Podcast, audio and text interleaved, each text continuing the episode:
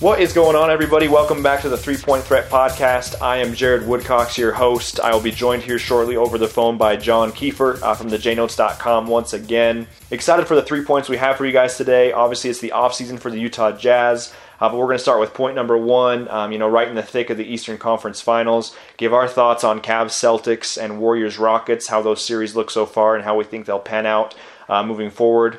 Then for point number two, I want to talk a little bit about what the Jazz need to do this offseason in order to solidify themselves as a top four team in the Western Conference. Uh, then, last of all, for point three, we'll branch out a little bit, look at some of the coaching hires that have taken place in the NBA, as well as touch on some other news across the league. So, without further ado, let me introduce John Kiefer to the show, and we'll jump right into point number one.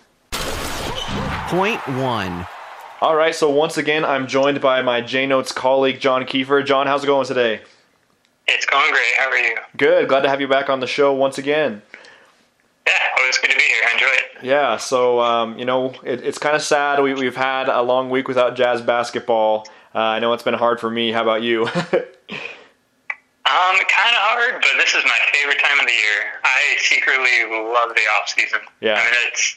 I mean, it's obviously really fun when the Jazz are playing competitive basketball. They're in the playoffs, but I don't know. There's just something about the draft and free agency that just excites me. So yeah. Yeah. It's still been pretty entertaining. It's true. It's fun to keep up with, you know, the top draft prospects, top free agent targets, all that. We'll get into that a little bit today, but you know, for point number one, John, really wanted to talk about, you know, obviously the, the top teams in the NBA are still playing. We're well in the thick of the conference finals. I just wanted to get your thoughts thus far on the conference finals. Obviously, as of this recording um, on Monday, we're, we're, recording before Game Four between the Cavs and the Celtics. But as far as what we've seen so far, John, what are your overall thoughts? Um, I think there's two things that have stood out to me. The first is Golden State is just on another level than everybody else in the NBA. Yeah. Uh, heading into the series, Golden State Houston, it really seemed like it was going to be close. And there have been times where it's been close. Obviously, Houston took game two, but I mean, it's just obvious that when Golden State is focused, they are just head and shoulders the best team in the NBA. They're just so good. They're so dominant. Yeah. Um, and I mean, it's it's amazing to see. It's impressive to see. I mean, sometimes like I know there was talk before the season that NBA basketball just kind of got boring with Golden State because it's just a foregone conclusion that they're going to win. But I just feel like they're going to be a team that 10, 20 years from now we look back and just are in awe and telling our children stories about how dominant this Golden State team is. Yeah, uh, they've been a joy to watch. Yeah, I mean, I guess what are your thoughts as far as I mean, do you like seeing a team be that dominant? Do you wish there was more balance, or what are your thoughts on it? Is it good or is it bad? I guess. Um, I think it's just the pros and the cons of it. It's yeah. it's good because it's fun to just see basketball played at its absolute best level. Mm-hmm. I mean, they really play the game well. They are intimidating on defense. They move well. They they speak, they communicate, they have long arms, they disrupt things, but then also on offense, we all know what they can do there. They have potentially three of the best three point shooters of all time, and Curry, Thompson, and Durant. Um, but then, yeah, it is a little frustrating sometimes when, I mean, last year, what was it? They didn't even lose a game until the NBA Finals against Cleveland, and then this year, I think they've lost one game in each of the three series so far. Yep. But even after this, it's only going to get easier after this. They beat Houston, and I feel like whether it's Boston or Cleveland, that matchup isn't going to be as compelling as this one that we have going on right now. So that is a little disappointing. So I can see both sides to it. I, I mean, nothing lasts forever, though. They're ultimately going to have to pay all these guys, and their team is going to break up because they just can't keep them together. So I say enjoy it while it lasts. Yeah, no, you bring up some good points, and you know the the thing is they do play a fun brand of basketball. You know, like personalities and all that to one side. Just talking strictly to the way they play the game, it's obviously very entertaining, very fast paced, very fun to watch. Um, I would say that the the you know as a whole, the Warriors play a more exciting brand of basketball in my opinion than the Rockets do. Um, I just, I don't know. I just feel like for me personally, and I think there's a lot of fans that agree with me that it's just kind of bad for the competitive nature of the league where we pretty much have known since day one. Maybe there was a few maybes in there where we thought, well, maybe this will happen or maybe the, the other thing will happen. But I think we've all pretty much known since day one that Golden State's going to win the championship. And, and long term, I just don't think that's good for the league. I mean, even if this keeps up for another two, three years, I think that you know if Golden State just keeps dominating their way to the finals, it's not going to be good overall for for interest and things like that. And it's just kind of sad when you think about it because like the Rockets worked their butt off through 82 games to get that number one seed, and then one game into the conference finals, it was like poof, they've already lost home court advantage, and all that was for nothing. So I don't know. To me, it's just kind of frustrating that because you know that no one's going to stop the Warriors, it's just kind of inevitable. I wish that there was really someone that but could I keep mean, up with them. There, there's always the thought that there's a reason we play the playoffs in May and we don't just hand the trophy to them at the end of the season. Yeah. Uh, because you never know what could happen. We looked at it a couple years ago. It seemed like Golden State, after their 73 wins, was just going to breeze through to the NBA Finals and complete the most historic season in NBA history. But then they got hurt. There were injuries that happened, and it threw off their rhythm, and then they met up with LeBron James and lost. So, Mm-hmm. I mean, you play through, you see what happens. Steph Curry is already dealing with some injuries near the end of the season. Um, Thompson and Durant were both out with injuries. So, you never know at any time something could happen and throw us all through a loop. But I I think the other thing that it made me think of is it's just going to create more super teams too. Because in order to compete with Golden State, other teams are going to be in this.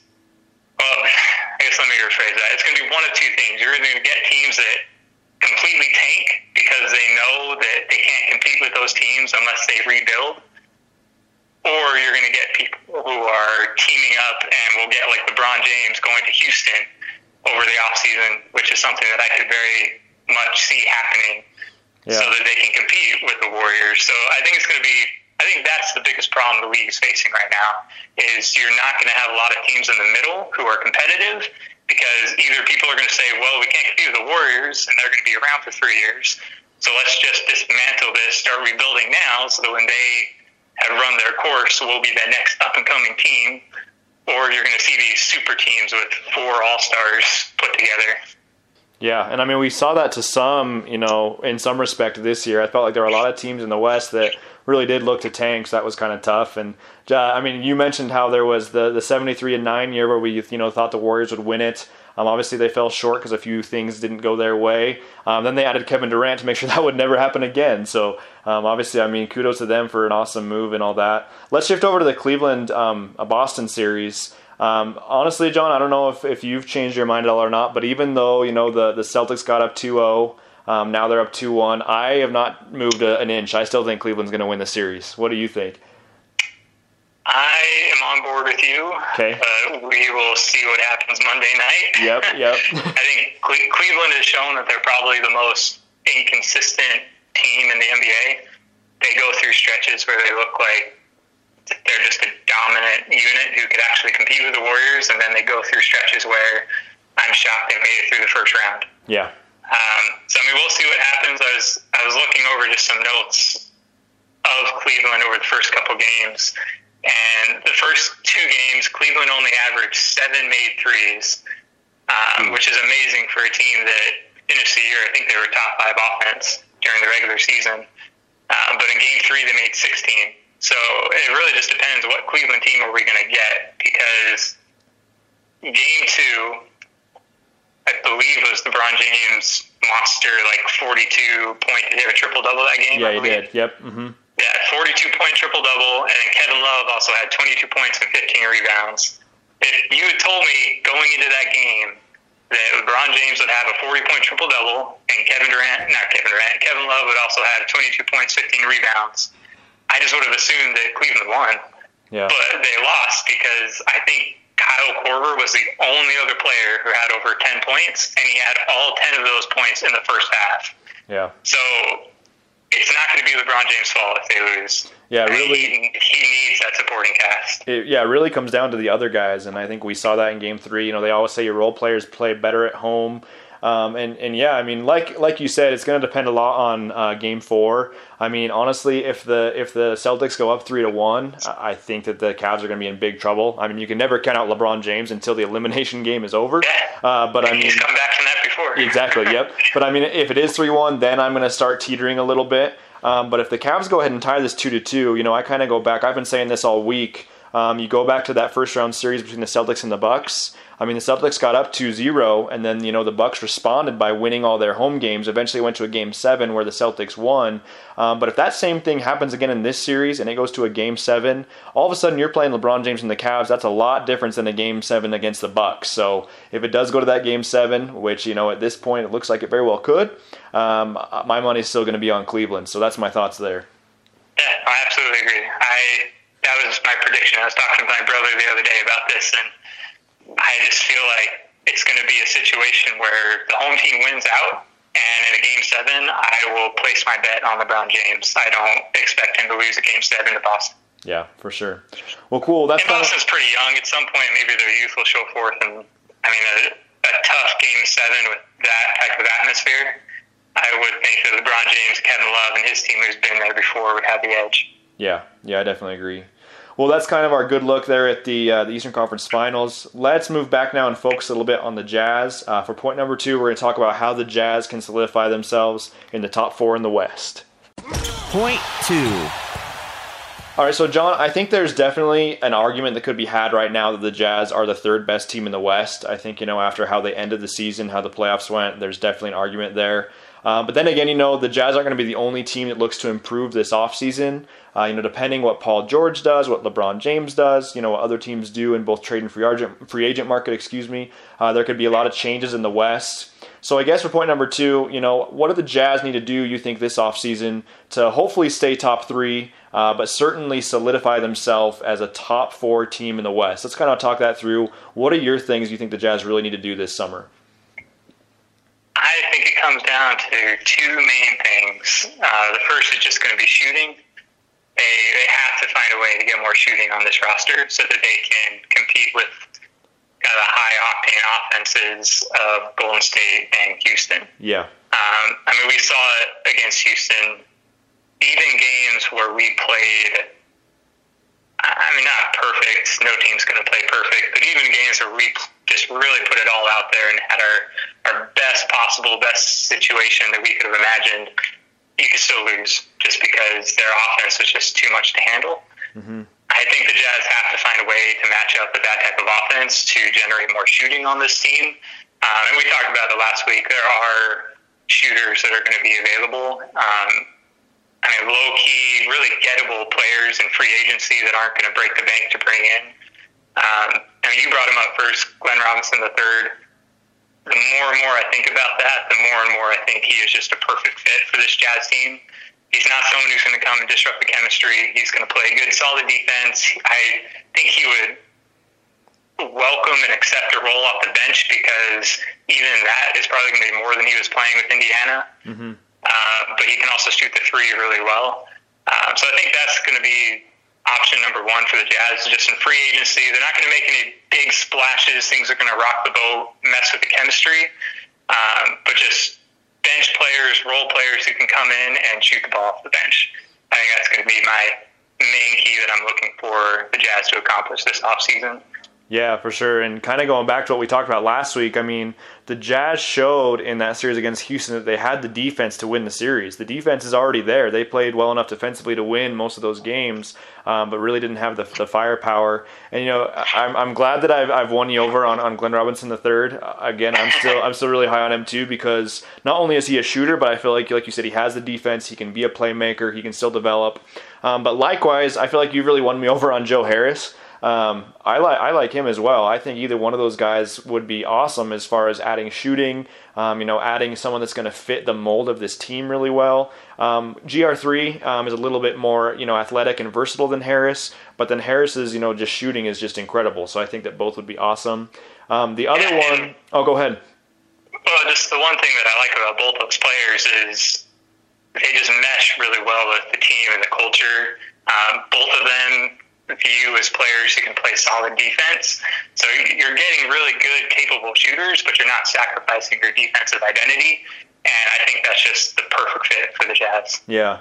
Then I don't know if you saw the recent piece by Ryan Aston um, on the jnotes.com, but about Bjelica, how you know Donovan Mitchell met him, and it kind of looked like Ricky Rubio was trying to throw some you know um, some hints his way, and we've seen how well this team has done because they all get along so well and, and they have this great chemistry and I think Bjelica would be a great fit there. Um, there's a, th- a, few things I like about him more um, than Harrison Glenn Robinson, mostly his size and the fact that he could be more of a stretch four. Uh, there's, also, there's also a few things I like a little bit less. Obviously, he's not as athletic, he's not as good defensively, um, but I even think Bjelica from a chemistry and obviously the three point shooting side, I'm kind of I'm kind of getting warmed up to him as well as being another guy the Jazz should really target. I'd say that GR3, uh, Harris, and uh, Bjelica are my three main guys that I really hope the Jazz take a look at this summer.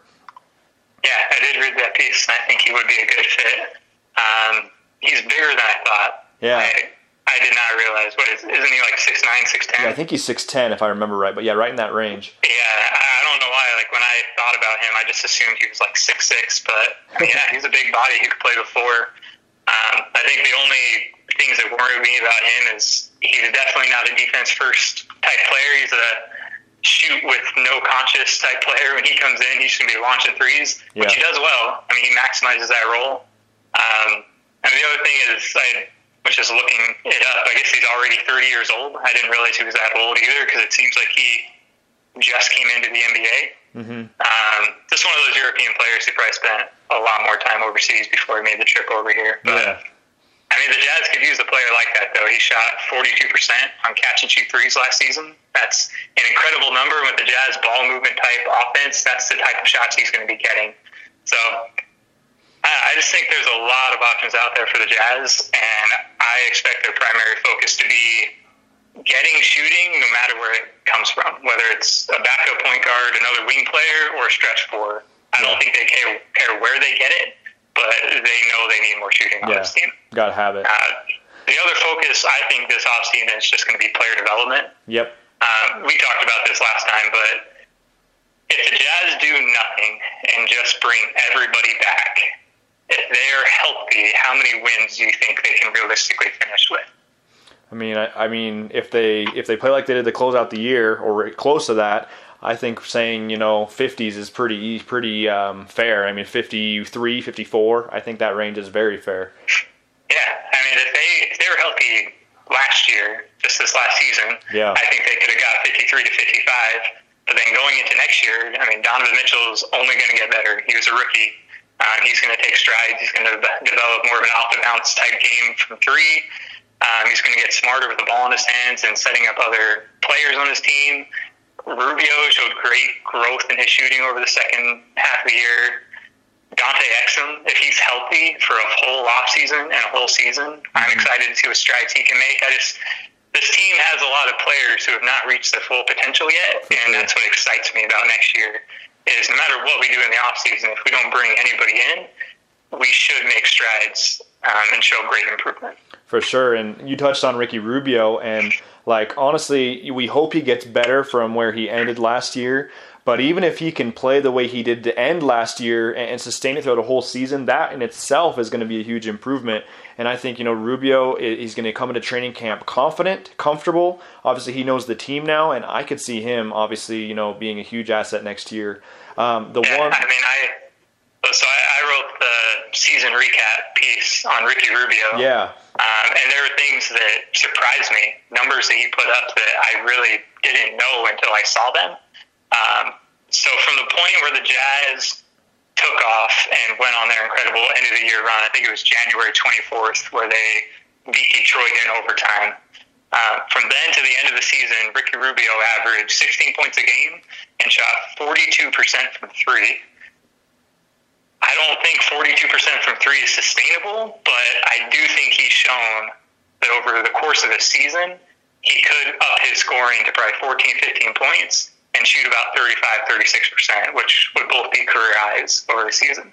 Yeah. I don't think that's a stretch. Yeah, for sure. And then, you know, we talked about adding shooters. And, you know, if Donovan Mitchell himself can become one of those more reliable shooters um, as well, that's going to be huge for the Jazz. And then one thing that I think is huge, John, is that Um, I know that this year a lot of it had to do with injury. I mean, the majority of it had to do with injury. But the past two seasons, Rudy Gobert has been significantly better in the second half of the season than the first. Um, even even this year, and I know a lot of it had to do with the new point guard, you know, having to play alongside Favors. But even before he got hurt this year, he kind of got off to a slow start, and the injuries didn't help anything.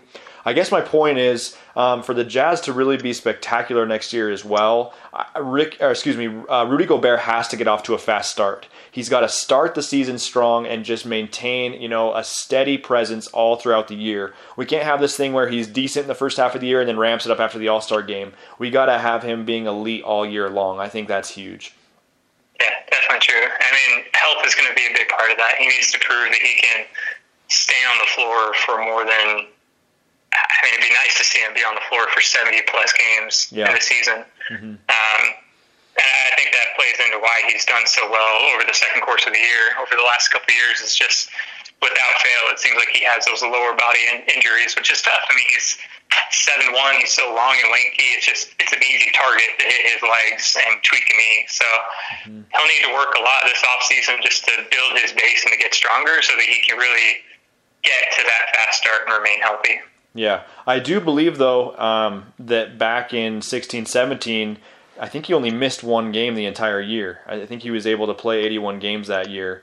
Um, of course, the year before that, again, he had oh, some yeah. injury problems. No, 16, he did. That was the year first game in the playoffs, he got hurt against the Clippers. Right. Yeah. Yeah. There you go. So that, he was, he yeah, he was healthy the whole regular season except for one game. I think he missed against the Thunder, and then yeah, of course, right into the playoffs, got hurt, had to deal with that. But yeah, I mean, if he can stay healthy the whole year, that's going to be huge. But that is. So I have it up right now though, and it's you're definitely true about him starting slow. So 16, 17, the year he played 81 games. Mm-hmm.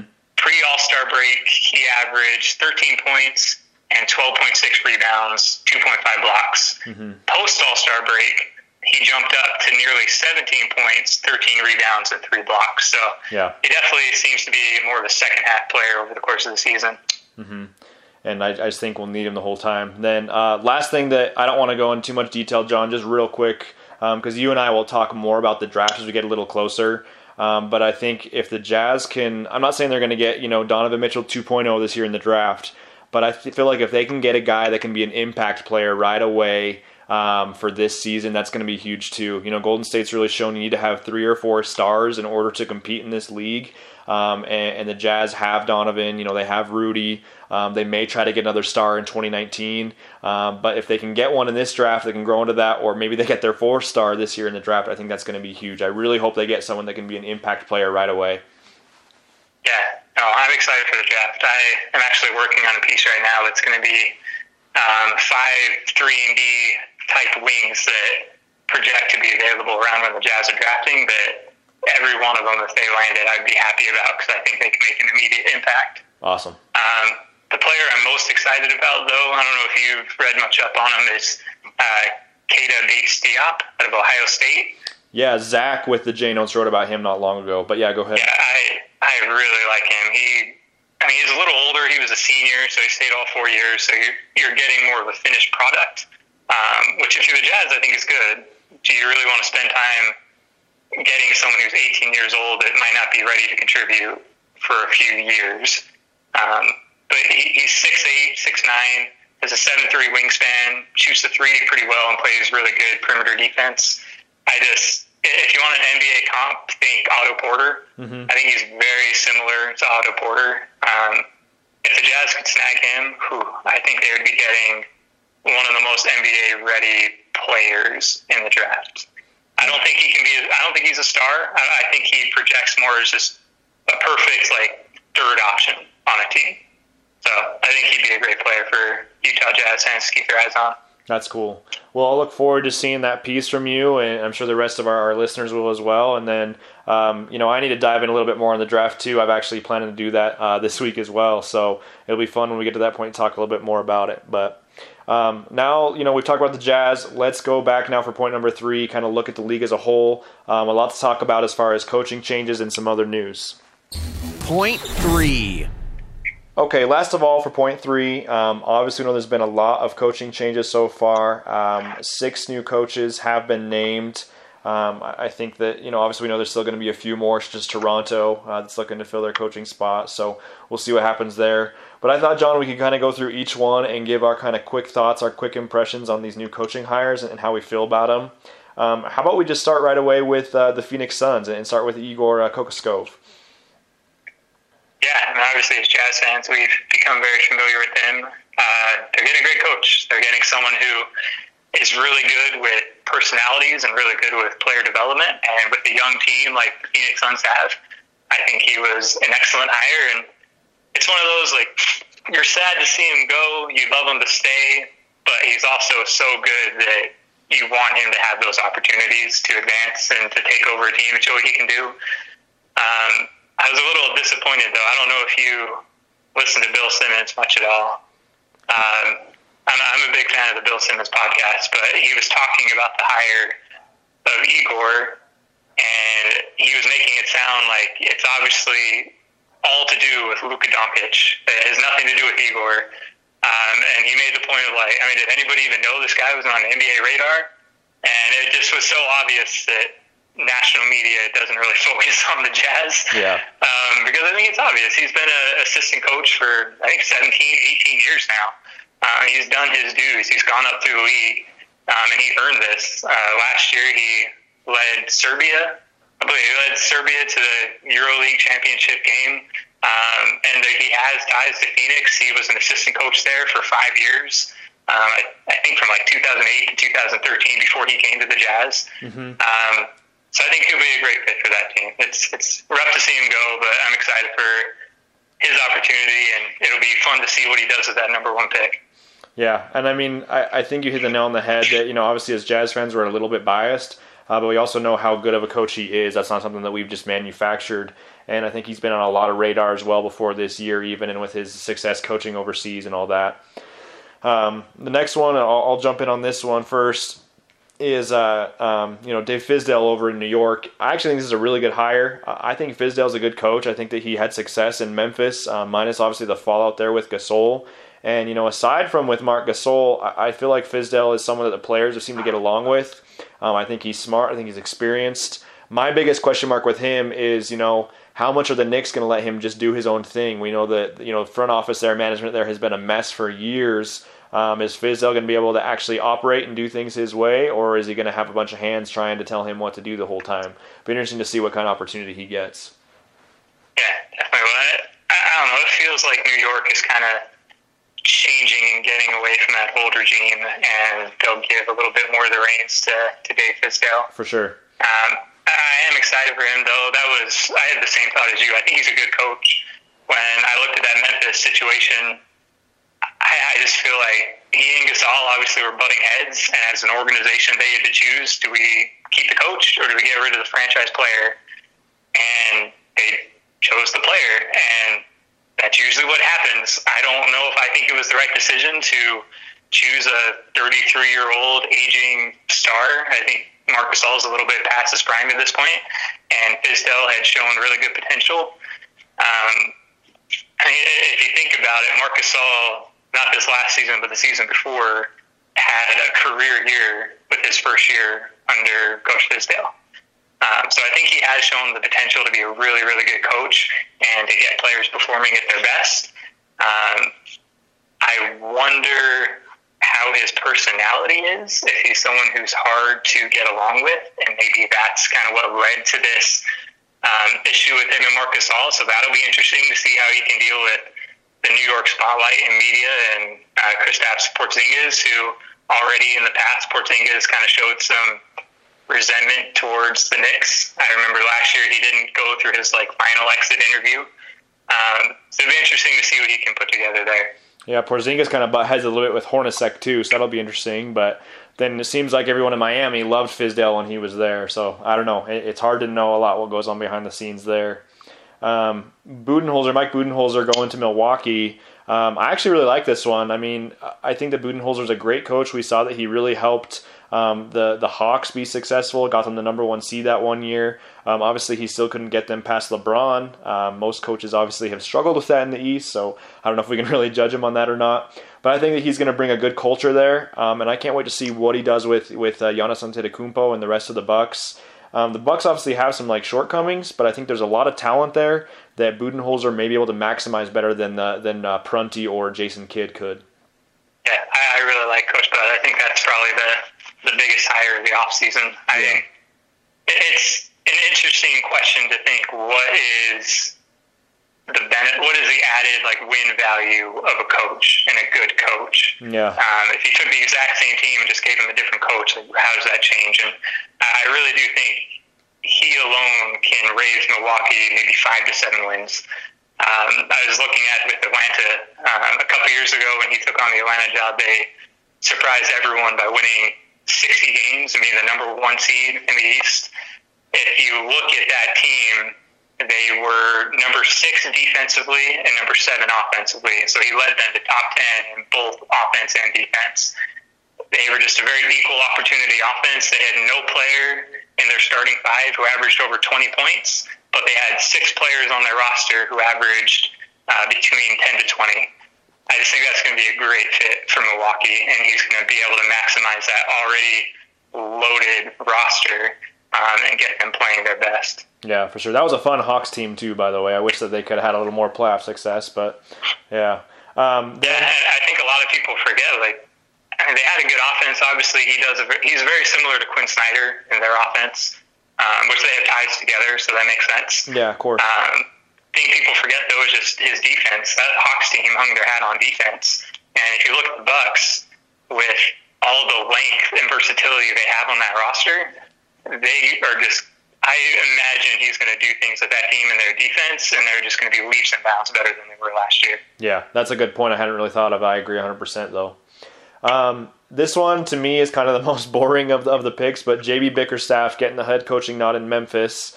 Um, I mean, I have nothing against Bickerstaff. I, I hope to see him do well. Actually, um, you know, there were it was kind of weird last year, John, because I felt like sometimes the Grizzlies showed some really good effort, and it seemed like Bickerstaff got a lot out of guys that you know most people had never even heard of before. Um, got them playing hard, but they were also so obviously tanking that it's hard to know if like you know, if he was not doing a good job or if it was he was, you know, just not trying to win. I don't know. Just so many unknowns there that make it hard. I'm going to be real interested to see what he does now that the team is completely in his hands. Yeah. No comment. I got nothing on that one. Yeah. no, you're good. no, I, I think it, I, I think you're exactly right, though. It's not really an intriguing hire. Yeah, it's kind um, of a um, safe hire, uh, but it's, nothing it's very special. safe. He's well respected around the league.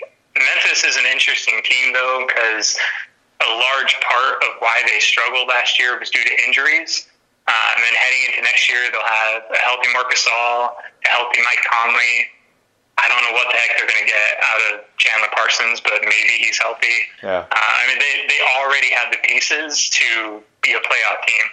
And they have, I believe, the fourth pick in this year's draft, too. Mm-hmm. Um, so, I mean, they'll be an interesting team next year, but I don't really feel like he rocks the boat at all. Yeah, yeah, I agree.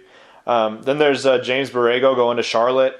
Um, I'll be frank with you. I mean, I, I don't know a ton about him, uh, but I think if you're off the Popovich uh, coaching tree, you probably uh, know what you're doing. I think that goes without saying. I also think though that Clifford was a good coach. I was kind of surprised to see him gone so soon. Um, I guess I get it. Obviously, the Hornets have struggled for a while, um, but I really think that that Borrego has kind of a tough task in front of him because Charlotte is just in a bad spot with a lot of undesirable contracts and guys that aren't really living up to what they're being paid, and it's hard to see them getting out of that rut without kind of going through an overhaul. Um, so hopefully he can help them turn it around, but it, I just feel like he's in a really tough spot there. Yeah, I think it'll be tough to turn around, but I think you're right. Just coming from that San Antonio Spurs background, I think hopes are high. Um, I think I'm probably on board with you. I haven't really read a ton about him or heard a lot about him. I know last year, I remember hearing his name surfacing in a lot of the coaching searches. So I know he's been on the NBA head coaching radar for a while. Yeah. Um, he's been an assistant coach since 2003. Uh, I think the nice thing with him, though, is he spent so much time with San Antonio and he's won two championships with San Antonio as an assistant coach. So they're getting somebody who has been there and done that. Like he knows what it takes to be a championship, uh, how to build a championship team. So for sure, that's we'll see how that goes. I think he's going to be a good coach for him, though. I just don't know what you do with that roster. Yeah, that's kind of my biggest thing. And I mean, hopefully, I mean, you'd think obviously uh, they have Mitch Kupchak there too, and management is going to know that it's kind of in a bad spot. I'd imagine that they're going to give him quite a bit of leeway as far as, hey, look, we want you to do a great job, but we're going to give you the pieces. We're going to make some changes here to help you get in a spot to succeed before we're too hard evaluating you. You know, things like that. I, I could see them giving him some leeway there. Um, there's some pieces I like in Charlotte. Honestly, I, I, love Kemba Walker. He's one of my favorite players um, outside of the Jazz. Um, so we'll see what yeah. they do. I mean, there's rumors that Kemba could be traded before the start of next season too. So yeah, I mean that's the big thing with them is I can I can envision them pretty quickly just tearing it all down and saying, "Hey, you're a brand new head coach. Here's a bunch of young players. We're going to rebuild." Yeah, for sure. I mean, it wouldn't shock me if over free agency type period or even around the draft, if Charlotte was one of the teams who made some sort of blockbuster trade to get more young assets and get another high pick. Yeah, for sure. And then last of all, last one that's been named as of this recording um, is Lloyd Pierce. Um, my biggest impression with him is that you know since he's had all this time with uh, you know going through the process with Philadelphia, um, that could be really good for Atlanta. I mean, he's kind of experienced the lows of, of, being a bad team that's rebuilding and trying to fight through young players and, and fight through the you know the morale that, that kind of goes south with a bunch of losses. So I think that he'll have good experience for what Atlanta's looking for. I think that that's going to be good for him. Yeah, Lloyd Pierce is one I'm really intrigued by. Um, Philadelphia, he was their main defensive assistant, mm-hmm. and they were, I think, fourth in the league in defensive rating. Um, and when he did his interview, he said, if I wasn't here doing this press conference, we'd probably be in the gym practicing defense. so he, he definitely has a defensive mindset, and with a young team like that, I think that's something they need. Yeah. Uh, if they can just get it drilled in their head, like, hey, like, defense first. We're going to hang our hat on the defense side of the ball, and the offense will come. He'll have a lot of young players to work with. They already have uh, John Collins, who I really like, Taurean Prince, I really liked. Um, and they have the number three pick, which a lot of people think they're going to pick someone like Marvin Bagley. So he's going to have good pieces to work with, but I think he's going to focus a lot on defense with them, which yeah. I think is going to make them a better team. Yeah, for sure. You know, the fun thing about the Eastern Conference, you know, we talk so much about how the Western Conference as a whole um, usually dominates the Eastern Conference, uh, which I, I, think is pretty obvious. But the fun thing about the Eastern Conference is that, you know, you get a new coach in there and maybe, you know, the right mantra or the right uh, you know, the right message to these young players. And you could see the Eastern Conference standings just shuffle completely. I mean, you could have a team that was a lottery team all of a sudden, you know, be the seventh or eighth seed in the East. Like there could be a lot of fluctuation in the Eastern Conference, and that kind of makes it exciting to think about next year. You know, maybe um, Charlotte or maybe New York or maybe even this would be a stretch, or maybe even Atlanta. They have a new coach in there, and all of a sudden they surpass expectations. I mean, there's room for teams that you wouldn't think as being very good as sneaking into the playoffs with just a little bit of a spark of life put into them. You know. Yeah, definitely. They're a lot less predictable in the West, yeah. which makes it fun to watch. Yeah, for sure. Um, and then, real fast, you know, just want to touch on a few little things of NBA news along with these coaching hires. Um, one of the big ones that was circling was the rumors that Karl-Anthony Towns, the Minnesota Timberwolves, um, was experiencing some unrest with the Timberwolves organization. To be honest, John, I think this has been blown out of proportion a little bit. You know, I think the comments on the on the podcast on, on the Low podcast was um, that you know there there was a little bit of maybe disagreement or unrest, as they said, and I think that people kind of ran with that. Oh man, is as oh man, where's he going to get traded, and you know all that. But I guess what's your take on that? I mean, what do you think about Towns and the Timberwolves? What's kind of your view of this whole situation? Um, I think the first thing is they are never trading Karl-Anthony Towns. Yeah. That's not going to happen. They would they would trade the other players before they trade him. Yeah. Um, I mean, if there's unrest, I don't know if it would be with the coaches or the players. Um, I think that would be the first thing you have to find out because if, if there's unrest with Andrew Wiggins um, or maybe Jimmy Butler coming in and taking over, it's kind of the leader, um, and he feels like that should be his role. I mean, you just you trade those players before you trade him. You get rid of them. Yeah. Uh, you're, you're not. This is your franchise center. He has proven to be potentially probably top ten player in the NBA. Um, the other question is maybe it's Thibs. I mean, we've seen a lot of players who just don't mesh well with Tom Thibodeau. Mm-hmm. Um, and, and I'm not going to lie, I've been off the Thibodeau bandwagon for a long time. I don't really view him as a great coach. So it wouldn't surprise me if that was an issue, and if it was, I would expect Minnesota to move on from him quickly. Yeah, no, I agree. That was my first reaction. Was I mean, get rid of Thibs before you get rid of uh, Karl-Anthony Towns, and I feel like you saw at times this year that Towns and, and really the Timberwolves as a whole, they looked defeated. They looked run ragged. We know very well how Thibodeau likes to do things as far as playing his starters huge minutes. Um, yeah. Again, like and you talk about the difference that a coach can make. I just feel like that's the type of team who, if you were to replace him with kind of a young, up and coming, energetic, very charismatic coach, I think that would just spark new life into that young team and would make them better than they are right now. Yeah, for sure. The other thing that uh, about KAT that makes him so valuable too is he's still um, on his rookie contract, obviously, so still extremely affordable, especially for the production you're getting. Uh, would be absolutely foolish to part ways with him, especially with some of the other big contracts they have, like the Wiggins one. Um, the other bit of big news um, that's going around um, is that the Dallas Mavericks are reportedly eyeing, you know, a few big men that are pretty big names. Sounds like they are really hoping to get, you know, DeMarcus Cousins, Julius Randle, or DeAndre Jordan. Um, for my first reaction was kind of funny. They're going after DeAndre Jordan again because of um, obviously the huge circus that happened last time they thought they had DeAndre Jordan. Um, but I guess you know we know the Mavs are looking to end the tanking phase. That they want to make some moves to be competitive again. What do you make of this whole situation? I think it's just kind of what the Dallas Mavericks are known for at this point. They're every offseason they're very very active over the big name free agents. They're in Texas. They're a bigger market because of the way taxes are set up in that state. They can offer it'll be the same amount of a contract, but less of it is going to get taxed. So yep. more of it goes to the player's pocket. Make more money. Um, yeah. yeah, so it is enticing. I just their ownership, their coach, they're not a team who I ever expect to rebuild. They've been very vocal about not wanting to rebuild. Um, even last year when they really struggled, I felt like it was admirable the way they played games. I mean, they clearly didn't have the talent on their roster to win, but they never looked like they were just giving up. They were never they weren't doing like what Phoenix is doing and just like completely resting and shutting down players for or no Memphis. reason. or Memphis, yeah. Uh, I mean, they still tried repeatedly in those games, so it's not surprising me that they're going after these big names. Um, the, the one jazz angle to this is we talked about how Derrick Favors is going to have a lot of interesting decisions this offseason. Mm-hmm. And I'm pretty sure you brought this up last game, not last game, last week, that the one way I can see Derrick Favors not staying with the Jazz is if there's some team out there who is probably a rebuilding team who's willing to give him a one year, really lucrative contract like uh, kind of like the Kentavious Caldwell Pope in the Lakers last year. And Dallas, I believe, was the team we brought up. And if they're going after players of this high profile, it sounds like if they get any one of them, Derrick Favors is not going there, which increases the chances that the Jazz are going to be able to retain him. Yeah, no, I agree. And you know, you can look at it, I feel like, two ways. One, you can look at it, well, if the Mavericks are targeting these three guys, then maybe Favors isn't, I mean, obviously not super high on their priority list.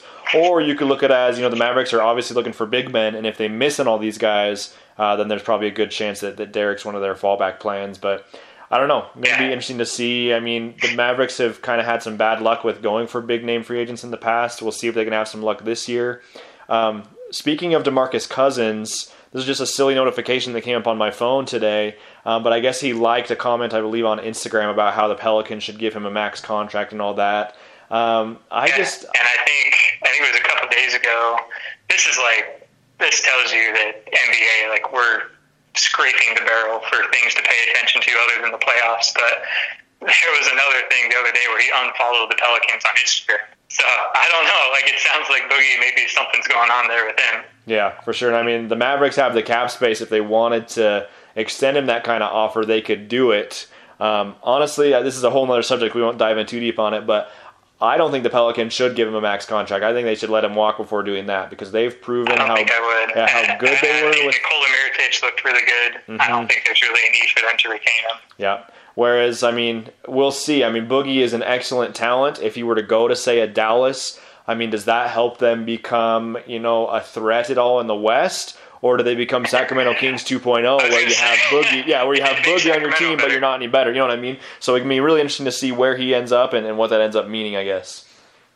Yeah, yeah, I definitely agree. And I mean, Sacramento, I think the Achilles injury scares a lot of people off, but yeah, no, Sacramento. Sorry, I meant Dallas. Um, but they took on Wes Matthews when he had a torn Achilles, so um, they've been willing to take on players like that in the past. And I mean, obviously, Demarcus Cousins is a generational talent.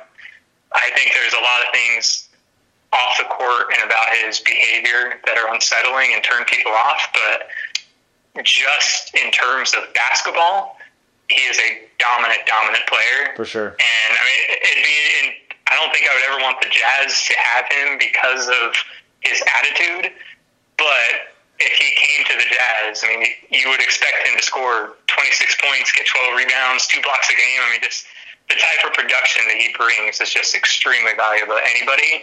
The question is just, can he do it with that Achilles injury, or is he going to revert back to how we've seen a lot of players revert after an injury like that? Yeah, those are very good points. So, and I don't think at the max contract like that would really scare me with a player coming back from an Achilles injury. Yeah, that's another valid point for sure. But awesome. Well, I think John, that's going to do it for for show today. Um, good chatting about the Jazz, catching about the NBA and everything. Guys, make sure you're following John on Twitter. Um, his handle is John underscore Kiefer. Uh, make sure you're keeping up with the podcast as well. It's at 3P Threat Podcast.